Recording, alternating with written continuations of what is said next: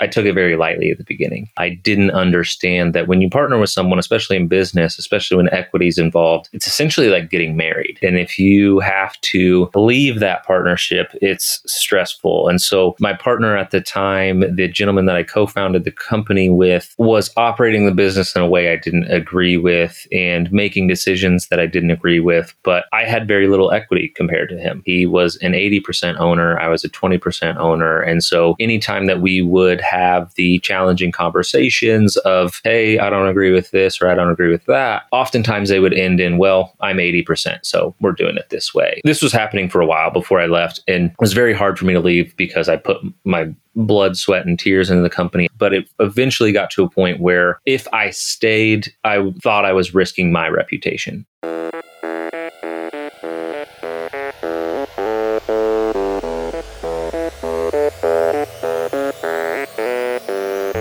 Welcome. I am your host, Dino Cattaneo, and you're listening to Authentic Leadership for Everyday People, the podcast where we investigate the connection between effective leadership and authenticity. If you're looking for inspiration and tips on how to become a better leader by being your true self, you're in the right place. Our guest last week was Gaia van der Esch, a former Forbes 30 under 30 and currently the managing director of 30, an organization whose goal is to bring zero exclusion, zero carbon, and zero poverty to the world. We talked about how she found her way to leadership by getting bigger and bigger responsibilities, until she realized that she was indeed a leader, and how that realization changed her perspective on what it is possible for her. Our guest today also had an interesting journey. Daniel Huerter started his career in a Fortune 500 software company, but left to join a CBD cannabis company. He is now the CEO of that company, Pure Spectrum, but the journey wasn't easy or linear. At the peak of the company's success, Daniel decided to leave Spectrum because he felt his co founder and majority partner wasn't behaving according to his values. See, Daniel decided to join the industry out of a sense of mission after understanding how CBD oil can play a role in improving the lives of patients and athletes. That passion led him to jump headfirst into a partnership that ultimately wasn't a good fit. In our conversation, Daniel talks at length about the events that led to his leaving and then how he went back to the company. He also shares some of the mistakes that young and passionate entrepreneurs sometimes make when they're deciding who to partner with, and he shares some of the steps that they can take to avoid those mistakes. Enjoy. Daniel, let's start the same way I start every podcast. Why don't you introduce yourself to my listeners? Tell us a little bit about, you know, what you're doing now, how you got here, and you can take as little or as much time as you would like. Awesome. Well, Dino, thanks for having me. My name is Daniel Huerter. I am currently the CEO of a company called Pure Spectrum. We are a hemp based wellness company. Uh, your listeners might know the acronym CBD more. And so most of our products do have CBD in them, but we are focused on a bunch of different cannabinoids and cannabinoids a long word for what CBD is classified as. I got into this just because I got invited to a grand opening at the very very beginning of this industry and I got to experience the lives of people who had been changed through the use of this product. And uh, it was enough for me to see that there was a more fulfilling path in my career to truly try to help people. So currently, what we're doing at Pure Spectrum is we're on a mission to help 1 million people and animals feel better naturally. You mentioned that you started your career in this field when you participated in a conference. What was your background before you entered in this industry?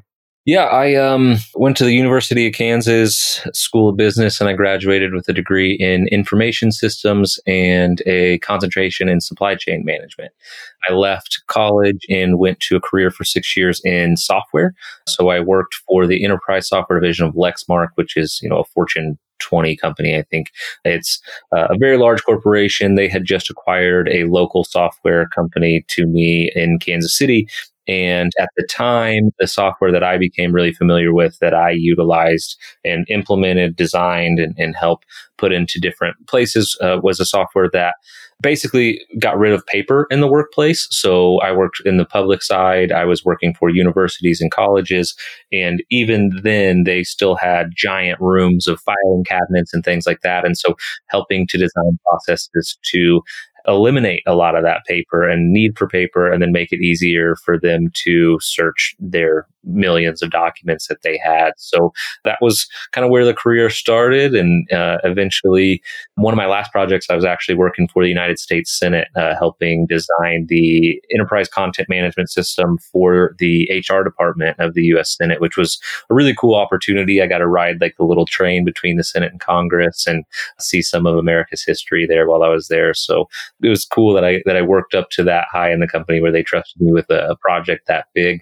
And so I had a, a pretty cushy job too, Dino. I the the company I started for, we had a, a slide in between the second and first floor if you didn't want to take the stairs. We had a dodgeball court in the basement. We had free drinks and food catered in on Fridays and kegs on Fridays that started at three o'clock. Like as far as the corporate world goes, I don't know that you could really have a better job. So uh, it's not really like I was running from something, but more running to something when I left there. I know you said you were not running from something, but running to something. But what was missing for you in that world? Because it's a pretty drastic transition. I think if I were to boil it down to a word, it'd be fulfillment. I enjoyed working with different people every week. I love people. And so that part I enjoyed, but I couldn't see the impact directly of removing paper from from companies. Like I didn't find fulfillment. I didn't feel like I was really living what could be considered my life's purpose, right? Like there wasn't it, there was something bigger missing. There was a bigger mission that I wasn't on. I was working that job because it was one of the highest paying jobs you could get out of college, and I enjoyed it. I was racking up points on hotel points and airline points, and it was fun. It g- gave me a chance to see the world a bit and and travel solo, which allowed me to really learn myself and learn what I like and enjoy. But it it was missing fulfillment. I, I didn't have that like drive to get out of bed every morning because I was making a, a, huge difference in people's lives. I didn't really feel like like if I wasn't there, someone else would have done it, right? They would have just put someone else in my shoes, and it didn't. I didn't feel that like calling, that bigger purpose. You go to this conference and you make the decision to transition from this giant corporate America job to, I assume, a much smaller. Were you a co founder or did you join an existing entity? At the time, I joined an existing entity. I didn't fully jump in at the time. I started a side hustle essentially. And so I was still working for the, the large corporation. And then nights and weekends, I essentially would purchase from this already established company and then act as a wholesaler. So I would resell uh, back in my home state, back in my home city of Kansas City. And that's where it started. And then someone that was a part of that company had left, told me a story that essentially he didn't have contracts signed and didn't have the ownership he thought he did. So he was starting his own company and uh, called me and asked if I would start it with him, if I'd be a co founder. And so I went to the large corporate job and said, Hey guys, am I allowed to move somewhere? Can I move to Colorado? And they were like, yeah, as, as long as you can get to our, your clients and you're getting your 40 hours of billable work done, like that's fine. Um, and so I moved out to Denver, moved into this guy's basement, and we started Pure Spectrum, uh, me, him, and, and his girlfriend at the time. As you started building Pure Spectrum, what were some of the key principles that you had and you wanted to be as a founder, as and as you thought about it, how to scale it?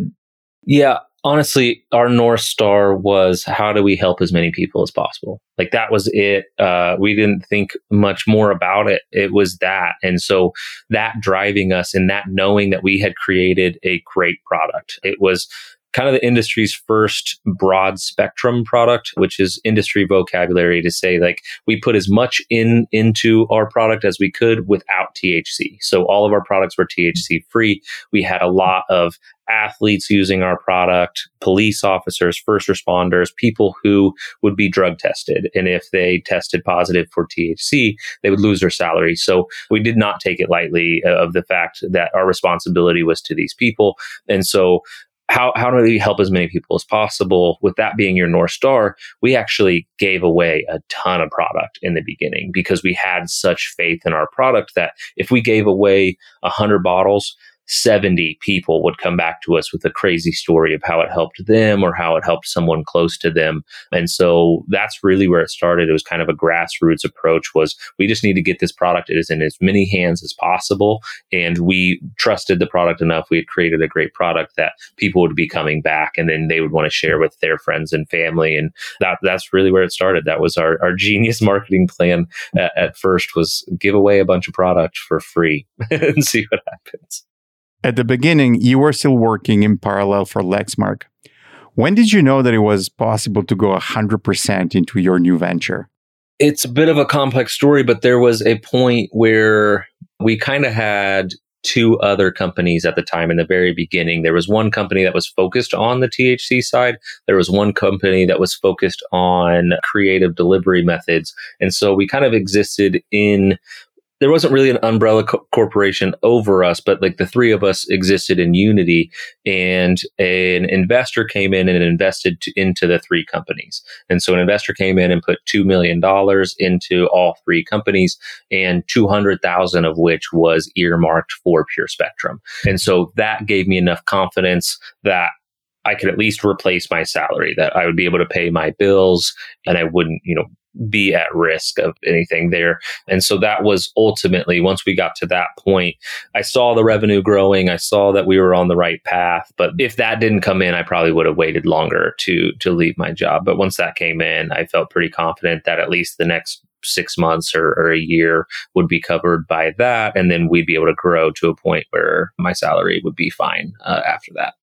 And then did the company grow and start hiring people, building a team? How was the evolution of the company over the time that you were there and, and up to now? You know, we didn't like really recruit hard. It was like this guy at the gym had seen us around and he was like, Hey, what are you guys up to? What are you doing? And he was like, I I haven't done sales before, but maybe I could do sales. And, and so we hired two gentlemen at the same time, uh, which became like members three and four of the company or four and five. And we paid them 500 a week on a draw. And so we said, go try to go out and try to make sales. Uh, you're basically building the sales department. We don't have a, an official sales department. We hired them and they both were pretty successful. They both were able to, you know, make more money than the, the 500 a week by finding sales. And yeah, and then we started to build on the team from there. I think we started the company at the very end of 2015. I think by early 2017, we had like 10 to 15 employees already. And I think at our peak of employees, I think we got all the way up to like 45 uh, at one point you're working in an industry that, first of all, the world isn't really clear on. Definitely a portion of the world that may have, you know, doubts or skepticism about the value of the industry. Another portion of the world may even think that you're doing something that is potentially illegal. How do you think about setting up the culture of the company and then making sure that it really represented your vision for your mission? Our culture was helped out drastically because everyone that started with the company had a impactful personal story of how the product affected them or someone very close to them. So myself, uh, you know, I was diagnosed with Crohn's disease at 10 years old and it greatly helped my stomach issues. And my co-founder at the time, Brady, he had Tourette's syndrome and uh, it greatly helped his tics and Tourette's. And then the third co-founder, his girlfriend at the time, Kim, she was walking out of a grocery store at one point and a dolly rolled off a truck and hit her in the back of the head gave her a traumatic brain injury and she didn't think she would be able to get back to that same point in life that she was until she found CBD and CBD products. So the three of us all had very personal stories to to how it affected us. And then everyone that we hired after that kind of had that same thing. And if it wasn't them personally, it was someone very close to them. And so we all really, really believed in our mission and what we were doing, which really helped the culture. And for me, you know, I was COO as the co-founder and uh, I dealt directly with the people. I managed everyone. And in business school, I always uh, was attracted to the leaders that put the people first, that put, you know, like Herb Kelleher was one of my favorite leaders to learn about of Southwest. And like he did things the opposite of everyone else in the industry. Everyone else was worried about the bottom line and the revenue. And he was worried about the customer experience and his people. And that ended up paying out for him in the long run. And so that paired with, I'm a giant Simon Sinek fan and I was kind of reading his book leaders eat last over and over again in the early days of the company. And so a lot of those lessons that i learned from leaders before me that i really looked up to i tried to embed in the company. And we really tried to take a a simple approach of make the customer experience, make the customers your North Star, do right by the customers, do right by us as leadership will do right by you as employees you as employees do right uh, by the customers and then it'll all uh, work itself out. It's if you leave that as a north star all the decisions that you make in business become pretty easy. Like either it's good for the customer or it isn't or it's better for the customer or it's worse but there's always a way if you can put that lens on it. And i think if you put the lens of is it better for the bottom line or top line or not? Like you're going to make poor decisions, uh, especially when you play it out over a long run, than if you just do do what's right for your team and, and what's the customers.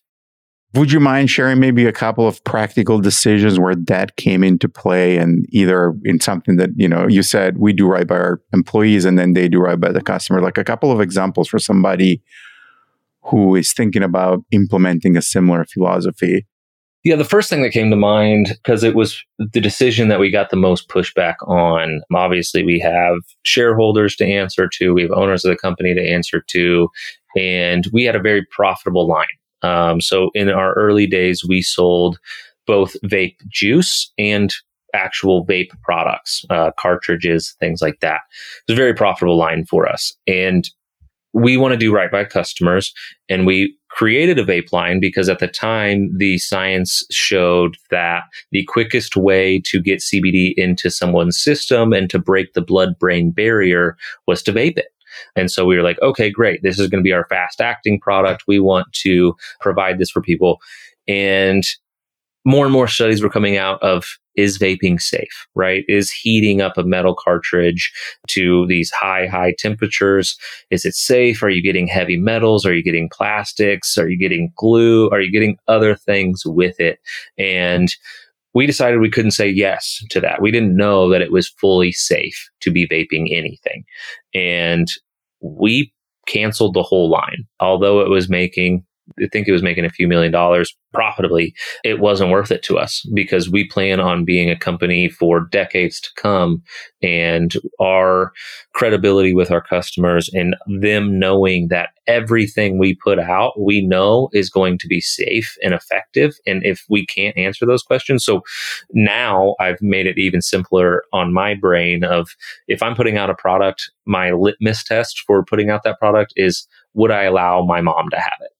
And so would I allow my mom to vape something? No, I wouldn't. Her lungs are frail. She has asthma and uh, is dealing with a couple of battles of cancer right now. And I would not let my mom have that product. So I'm not going to put it out to the rest of the world. So when we do right by the customers, it's it was a bad business decision, right? If it was solely business decision, that's making money, you know, find another way, spin it off as a, another brand or something, but keep selling it. Maybe don't even let people know. But all of that felt disingenuous and not authentic. Obviously, your podcast is all about being authentic, and it didn't feel authentic to, to try to do that. So we we just killed it. We crushed it. We no longer ordered the product. Those that still wanted it, we allowed to get the rest of our inventory and we were done with it. And so that was a way that we've done right by the customers that, you know, maybe didn't make the most sense business wise. And then doing right by our employees. We do a lot of things for our employees. You know, we do kind of the standard, you know, uh, unlimited P- PTO and things like that. But we all, really try to support each other through everything that we do. We're a pretty close knit group. And it allows us to be there for each other in the hard times personally and make room for that. So uh, we also have uh, the ability for employees to take mental health days, things like that, where we want them performing at their best and we want them to be happy and fulfilled in their job because we think that if you're happy and fulfilled, you're more creative. You're going to think of better and better ideas. You're going to allow us to better serve our customers. So we take care of our own first and foremost. And just like Simon says in his book, right? If you're in that inner circle of trust, if you're in the company, you have nothing to worry about. So you can help us become the best that we can be. Yeah. And it's also, I, I guess, like if your purpose of the company is a sort of making life better for people in general, it needs to be consistent with the way that you operate, right? Right. Exactly right. I want to shift tack for a second. So you started a company, company was pretty successful, grew up to 45 employees, and then you ended up leaving and then coming back. Wondering if you wouldn't mind sharing the story behind what was the driver of leaving and then what was the driver of coming back? Yeah, I left because I was learning the hard way a rule, a law of entrepreneurship. When you partner with someone I took it very lightly at the beginning. I didn't understand that when you partner with someone, especially in business, especially when equity is involved, it's essentially like getting married. And if you have to leave that partnership, it's stressful. And so my partner at the time, the gentleman that I co-founded the company with, was operating the business in a way I didn't agree with and making decisions that I didn't agree with. But I had very little equity compared to him. He was an 80% owner. I was a 20% owner. And so anytime that we would have the challenging conversations of, Hey, I don't agree with this or I don't agree with that. Oftentimes they would end in, well, I'm 80%. So we're doing it this way. And eventually this was happening for a while before I left. And it was very hard for me to leave because I put my blood, sweat, and tears into the company. I cashed in my 401k from that software job. I went all in. There was no other option for me. And I didn't see a way out, but I loved the company so much that it was very hard for me to leave. But it eventually got to a point where if I stayed, I thought I was risking my reputation. And if I stayed, it would be seen as condoning some uh, unagreeable behavior. And I had to make the hard decision to leave. I remember I pulled some employees that were very close to me aside and I told them of the decision and I didn't want them to hear it from anyone else. And so it was a uh, choking up a little bit now. It's four years. But it was a very, very tough decision for me. It was very tough to walk away because I always thought like maybe something could change. Maybe we could get big enough and, and, you know, something would change. Maybe something would crack open and it just, nothing was changing and it couldn't change. And so I had to make a change. So I left. Before we go to the next phase, actually, you said something that is really important, which I think will be very helpful to our listeners. So you mentioned that you got into this partnership, you were super enthusiastic, and maybe you overlooked a number of things. So, if you had to give advice to somebody who, just like you, gets very passionate about a product or an industry and they really want to be part of it, they have an opportunity to go in with a partner. What are some of the key steps that you take now before you enter that partnership? What's the rush, right? There's so many vehicles for partnerships that allow you to slowly step into it. And so vesting is a common term that people understand, but putting guardrails on a partnership, I think is really important and understanding really who that person is at their core, not so I was young and my mistake, and I've done it more than once, is I mistaked confidence for competence.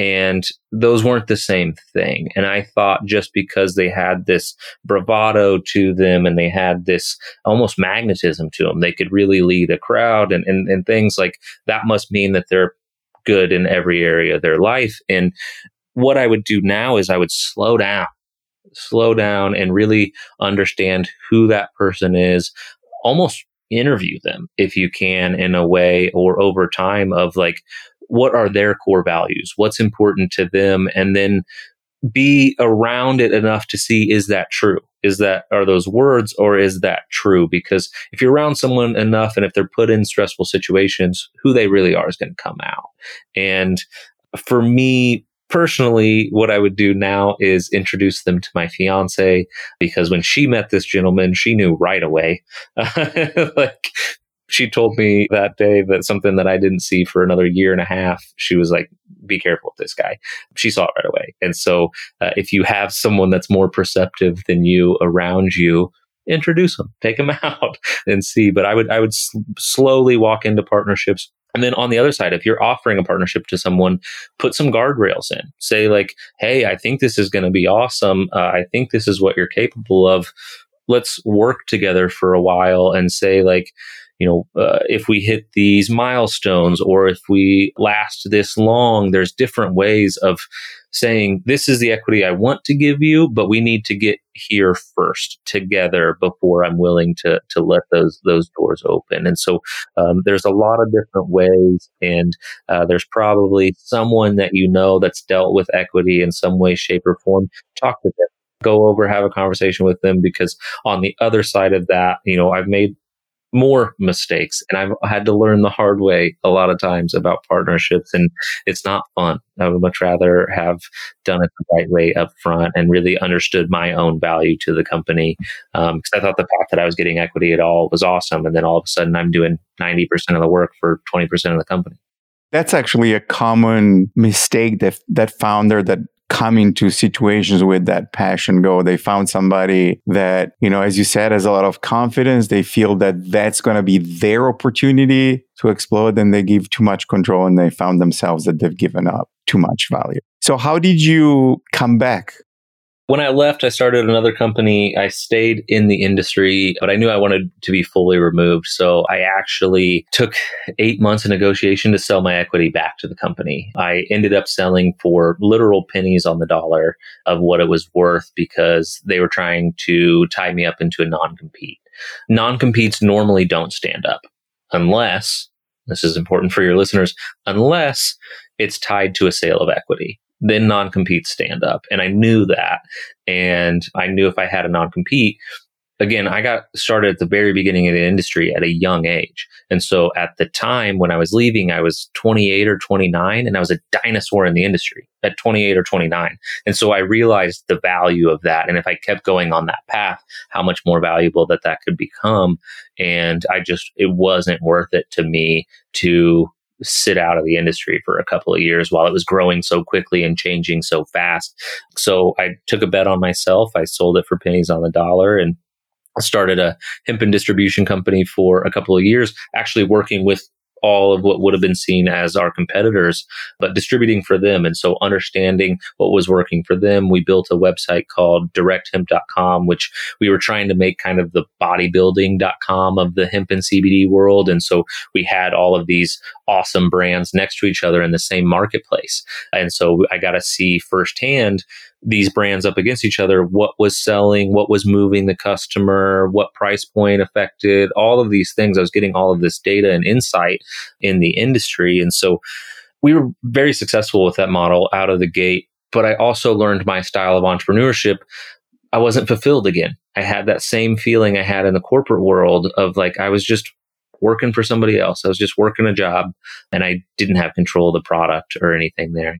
I love you said I knew my style of entrepreneurship. So I'm interested in hearing when did you start really articulating and figuring out exactly what your style of entrepreneurship so it was clear to you? And then you know would you be willing to define what what is your style of entrepreneurship?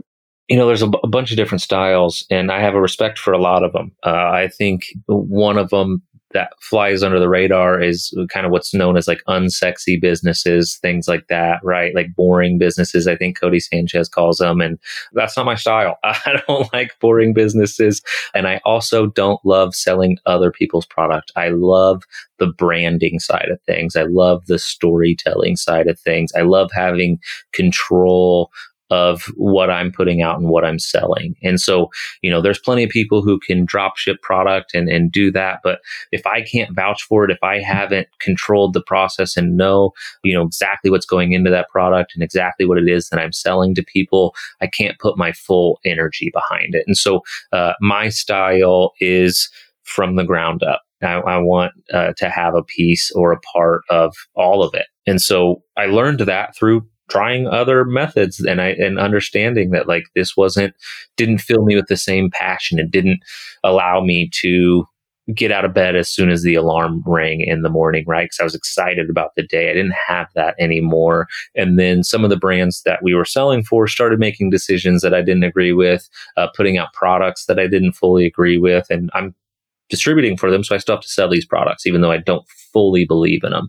And so for me, it's that having to have that full belief in exactly what I'm selling to someone that is, I believe, even more valuable than the money I'm asking in return. And so that was what was most important to me because I was lost for those couple of years. Even as we were doing the distribution company, I tried some side gigs to figure out drop shipping and and that was just like oh, you can get on Alibaba and sell this 20 cent piece of garbage for $20 all day long through Facebook ads and make a killing. But like, it just felt gross to me and I didn't want that either. So yeah, my style of entrepreneurship is I love the branding. I love the storytelling. I love building a brand around community and, and being a part of that community. And when I'm distributing for a bunch of different brands, you don't really have that community. Even trying to build directhemp.com, there wasn't, it wasn't there. And so having that branding, having that community is really, really important to me. And so, what was the opportunity to get back into Pure Spectrum and then as the CEO now? Yeah, so it was crazy timing, uh, super interesting timing. I had told my partner he left the company with me at the same time. So when we started that distribution company, he left for the same reasons. And I told him, I sat him down, I was like, hey man, I'm not enjoying this, not the way I need to be. And so I told him, I'll be here as long as you need me, but start looking for another operator. Start looking for somebody because I'm looking for something else.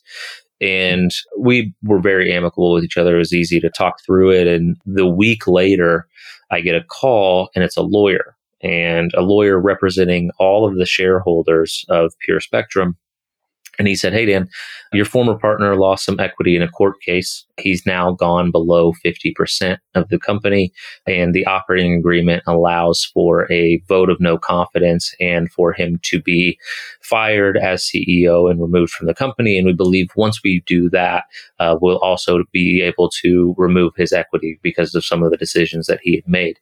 And they said, to do so, it's going to be a hostile takeover.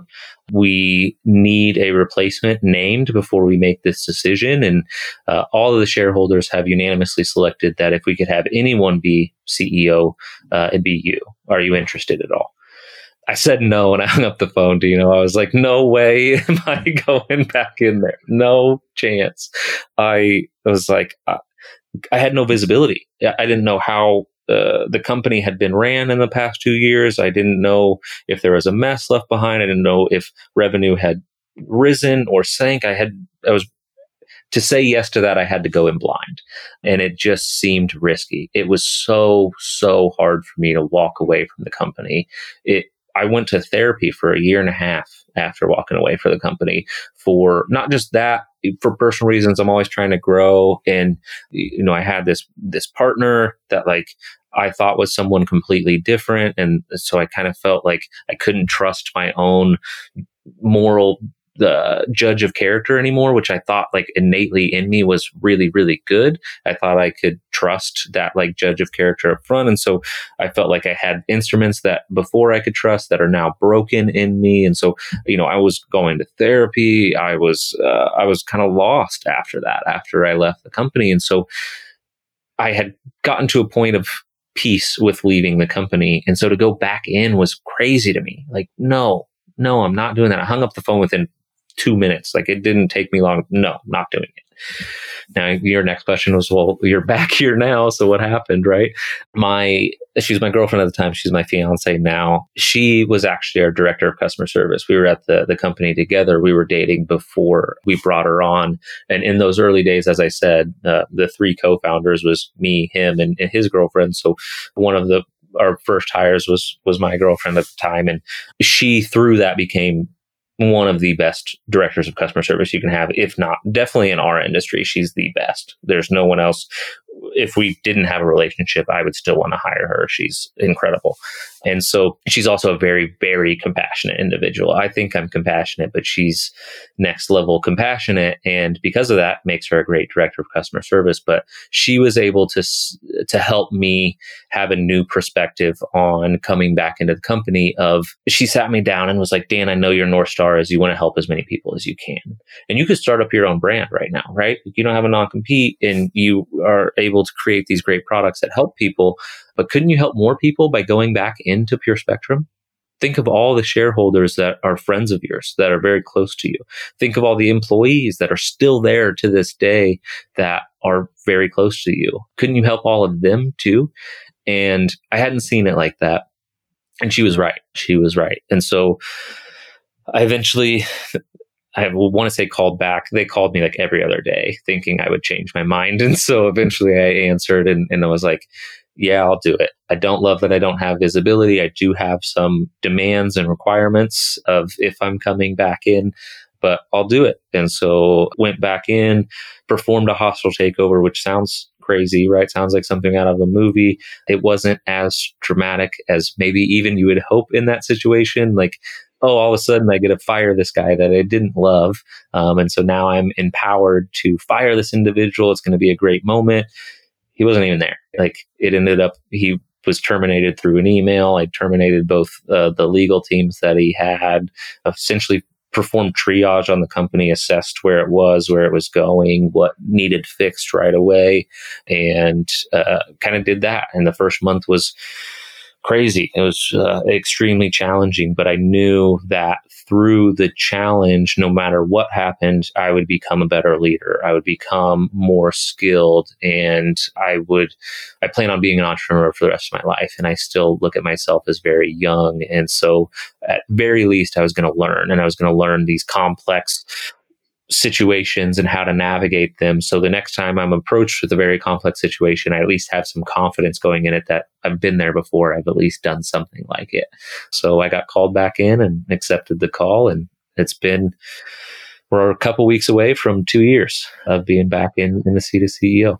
What has changed for you as a leader now after all these experiences compared to when, you know, you started as a founder? A lot has changed. So when I came back in the company, there were pretty defined goals of Dan, this is what we're going to do. You're going to get the revenue to X. We're going to sell it to the whole company for X. And that's all we need you to do. And so very finite goals. And like I said earlier, I'm a big Simon Sinek fan and he had just put out a book called The Infinite Game. And he talks about having an infinite mindset in there and uh, alludes back to some of the great founders like the Waltons and how Sam Walton didn't say, I want to create a company that makes $200 million or billions of dollars like Walmart does today. They got there because he was on an infinite mission of, I want to lower the cost of living for everyone around uh, a Walmart. That was the goal. And that goal is never going to be achieved. That cost of living is always going to be changing. There's always going to be things to be done there. And so that book really showed me why I was making poor decisions because I made a lot of poor decisions coming back into the company because I was just so focused on this revenue target of we're going to build the company to this revenue target and we're going to sell it for a multiple and I'll tie a pretty bow on it and that's the end of pure spectrum. And I finally went back to those same people and I was like, I can't do it. I can't lead the company like this. I need to have an infinite mindset. I need to know that this company is going to outlast me and it's going to continue to help as many people as possible feel better naturally. A lot of people come to us hoping that they can get off X, Y, or Z pharmaceutical. And that was, you know, my big purpose. Uh, as I said, I grew up with Crohn's disease. And so thinking with an infinite mindset is one of the biggest changes that I've had, but also I had to lay off half the staff after I came in. I had to, and I, before as COO, it was kind of a running joke in the leadership team of the company that don't ask Dan to fire someone because I think I was like 0 and 3 when I was asked to fire someone. If you came in my office, if you cried a little bit and told me you were going to change, then I would I'd be like, okay, yeah, you're probably right. Let's give you another chance, right? And because I always thought, I always assumed that firing someone was going to be bad for them. That was a bad thing. That meant whatever happened after they they just lost their income, right? Like that's a bad thing. And I didn't have an open mindset that I do ha- have now. I've let go of half the staff, right? As I said, and so many of them are in such a better situation and they're living a more fulfilling life and they're in a better that was one of the best things that happened to them was being let go of the job and since then you know i have to protect the team and i've had to fire some people uh, and i have always dreaded that because I always thought it was a bad thing. And there's, I don't know if you're familiar with the old Chinese farmer fable of like his horses run away and all of his or say like that's horrible. And he's like well maybe right? And i've really taken that story into heart because i was so quick to judge things as good or bad. And if i'm firing you that must be bad for your life. And so many times it ends up better for them. And it's exactly what they needed. And some of those people are running their own company now and they're extremely fulfilled and they're living their dream life. And it was so hard on me to let them go because I thought it was going to be bad and it ended up being good. And so just making the right decision for the company and making sure to come back and uh, instill, instill core values in the company. It wasn't clear what was the, the, the values of the company, what would get you hired or fired, and things like that. And so, just getting really clear on all of those and understanding all of it has made me a lot better of a leader. You just mentioned instilling core values of the company. Is that an exercise that you did with your management team, with your investors? How did you come up with the core values? It's still evolving to this day. And so it was an, uh, an exercise I did with the team, actually, with the employees, the ones that were going to have to live them day in and day out. And so I wanted them to be authentic. And so I think a lot of people, a, a team's core values are going to stem from your individual core values, uh, the people, right? Uh, companies are made of people. And a lot of people say what their ideal core values are or what they think their core values should be. And so they'll put pretty words on a piece of paper. These are core values. But the only way you can actually know your core values is to pay attention. Take two weeks and pay attention everything that pisses you off, everything that you know makes you angry or drives something in you because that's your core value. Pay attention to that. And like if I showed up late today and it really irritated you and you were really upset about that. Well, maybe one of your core values is timeliness, right? Maybe one of your core values is, is respecting other people's times. And so, like, I think you just have to observe and you have to like understand that like these things that make you angry are for a reason. That's a, that's a a flag going up in your mind of like, okay, but why are you angry? Because you have a core value that's being violated in some way is probably why you're being angry. So look at that. Look one step deeper of, okay, what is that core value then, right? If someone lies to you and that really angers you, why? Because you have a core value of honesty right? And so it was a, an exercise with a team of everyone figure out their own core values. Take the time, take the next couple of weeks, but start paying attention to those moments in life where you're either really inspired by something like someone else did, and because that could be a, a sign of a core value too. You don't just have to, to do the negative, right? You can do it from the positive side too. Um, but start paying attention to that. And like, let's all come back with our core values. And the easiest way to build a team core value is did we have overlap? Out of the whole team, did we have a, a, common core value? That's immediately a team core value. And then what are the other ones that we like that we maybe didn't even think of?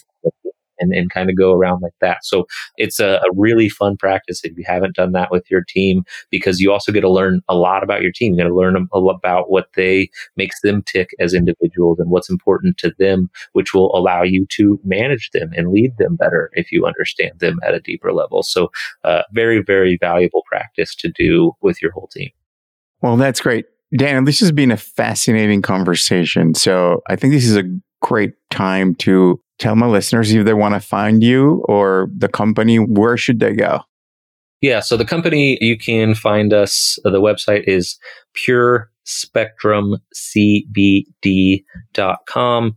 And if you want to find me, we are we started a new account for me that's just big business focused. And so I talk a lot about hemp, but I talk a lot about natural wellness, entrepreneurship, things that I know uh, from experience. And so you can follow those accounts. It's Dan Hemp Man. So pretty easy, just three words. Dan Hempman on Instagram and TikTok. Those are pretty brand new accounts. I think I have like 200, 300 followers on those, but we're building them from the ground up. It's hard to build a social following in hemp and CBD. Instagram still doesn't like my industry too much. So would definitely appreciate a follow on those ones. And yeah, that's the easiest way. Uh, and if you reach out to me through there, I'll, I'll see it and I'll definitely respond because I want to take care of, of the community that we're building there. Great. So now we're going to go to the personal questions. First question is What is a hobby or a passion that you have outside of work, and how has it maybe influenced the way that you work and you think about work? The biggest thing for me is live music. So I have a hobby of seeing as many concerts as I possibly can. We started the company in Evergreen, Colorado, which is 10 minutes from Red Rocks. So I went to every single Red Rock show I could go to. Whether I knew the artist or not, it didn't matter. And live music is, I spend half the concert looking at the opposite direction of the stage, looking back and just seeing people enjoy their favorite artist or singing every word. Like it just lights a fire in me to see people enjoying life that way. And it's just uh, nourishing to my soul to be able to have those moments. It reminds me of why I work so hard because I want to give those same type of like key life moments to my family and friends and things like that. And so music just has always spoken to my soul. There's a few different albums out there that like no matter what happens, I can put those on, I can sit with them and I can get myself to a better mind state pretty pretty fast. Um, and so it's a uh, music has a very very powerful effect on me. And so live music is kind of the ultimate of that. And I love seeing an artist show up on stage and, and get to be authentically themselves and get to learn more about them because obviously you have that like banter between songs and you get to learn if they're kind of like nerdy or they're they have, they have funny jokes or whatever. So yeah, that's that's probably the biggest one. And then uh, shows up in business, like I said, it's just uh, one of my core values and it's pretty high on the list is fun. I think if you're not having fun along the way, you're going to get burnt out pretty quick. So so look for areas in life to have fun. Well, so I'm going to swap my second and third question actually, because the third question I call it food for the body or food for the soul. And if, you know, food for the body, some you can choose to do a recipe or a drink that you like, or if you go the soul route, I ask my guests to share with me either a book or a piece of music or a piece of art or a movie that is really nourishing to them. So if you want to stay within the music for this question, you can you can go another way if, if you don't want to go this way. But you mentioned there's a few albums that are really good for you. What's an album that right now is really inspiring you? There's two that come to mind. There's one, he's a hip hop artist called Mike, formerly known as Mike Stud. Uh, but if you look him up now, it's just Mike period. And he's got an album called The Highs. He's making one called The Lows and the In Betweens, but The Highs really reflects just, uh, he's an independent artist and what he talks about the, in there, he kind of alludes to manifestation and the power of positive thinking, and it's just a very positive album. It's a it's an album that can really keep you in a positive headspace, but one that's still hardworking and things like that. So I love that. And then the other one, I like a lot of independent rock and things like that. And there's a an independent rock album called oh, I want to butcher the name but the artist name is the Backseat Lovers. There's some young kids, so it's kind of a, a, funny artist name. But their first album was incredible, called When We are Young, and their their second one I hated like the first five listens, but it's just now starting to really grow on me. The lyrics in there, it's a very melancholy album, but it captures a lot of feelings that I think a lot of people have, like why does the plant on the windowsill reflect my state of mind growing and dying all the time? And like there's just these these lyrics that seem surface level at first and i think once you reflect and sit with them for a while you realize that they're they're a lot deeper. So those are the two that, that came to mind immediately. That's great. I'm going to close with what is my favorite question and which is in uh, business there are like expressions, jargons, cliches that at some point lose meaning? Which is the one that drives you crazy? if you love what you do, you won't work a day in your life. Drives me nuts, Dino. Are you kidding me? When you love what you do, you never work harder. You work nights, you work weekends, you sacrifice all the time. That saying uh, makes it seem like you can just find, like you love what you do and it doesn't even feel like work because that's not true either. There's parts of it that definitely feel like work. There's like, so uh, as you can hear, probably the passion in my voice, I hate that saying because it's, in my experience, the furthest from the true. When you love what you do, you literally have never worked harder and you won't stop because you love what you do. So yeah, that's, that's the one for me that sticks out like a sore mm-hmm. thumb. That's fabulous. Well, Dan, thank you for a great and super insightful conversation. Yeah, thanks for having me. I really had a lot of fun. Thank you for listening to this episode. If you enjoyed it, find a friend who may enjoy it and tell them that they should listen to it. And if you really like the show, tell your friends and post about it on social media. Every little bit helps. Make sure you subscribe to the show on your favorite listening platform so you don't miss any episode. And if you listen on a platform that allows reviews like Apple Podcasts, Audible, Goodpods, please leave us a stellar rating and a review. Five stars out of the way. Stick around because after the credits, I'm to play a song by Honest Mechanic, the indie folk super duo featuring Susan Cattaneo, one of Boston's best Americana singer songwriters, and Paul Hansen from the band The Grown Up Noise. For more information and all the links, go to the website al4ep.com, spelled with the number 4. You can email me at dino at al4ep.com. Please make sure that you follow the podcast on all your favorite social platforms. On Instagram and Twitter, the handle is at AL4EDP with a letter D, and on Facebook, look for Authentic Leadership for Everyday People. This episode was produced by me, Dino Cattaneo, with additional edits by Pro Podcast Solutions. It was recorded remotely using Squadcast.fm. The theme music was composed, produced, and arranged by Nicolas Cattaneo who also played keyboards and drums with the assistance of Tony Savarino on guitar and Jesse Williams on bass. And now, here's a song from Honest Mechanic. It's called Glory. Enjoy.